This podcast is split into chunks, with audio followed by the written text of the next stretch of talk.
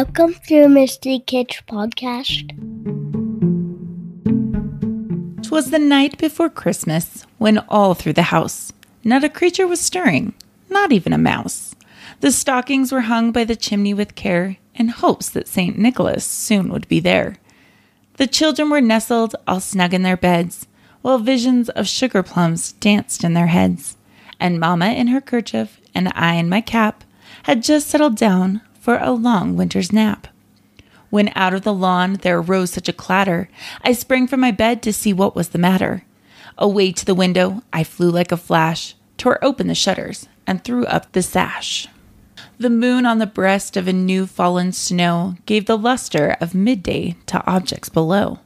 What when to my wondering eyes should appear but a miniature sleigh and eight tiny reindeer? With a little old driver so lively and quick, I knew in a moment it must be Saint Nick. More rapid than eagles, his coursers they came, and he whistled and shouted and called them by name. Now Dasher, now Dancer, now Prancer and Vixen, on Comet, on Cupid, on Donner and Blitzen, to the top of the porch, to the top of the wall. Now dash away, dash away, dash away all. As dry leaves that before the wild hurricane fly, when they meet with an obstacle, mount to the sky. So up to the housetop the coursers they flew, with a sleigh full of toys, and St. Nicholas too. Merry Christmas! Thanks for listening.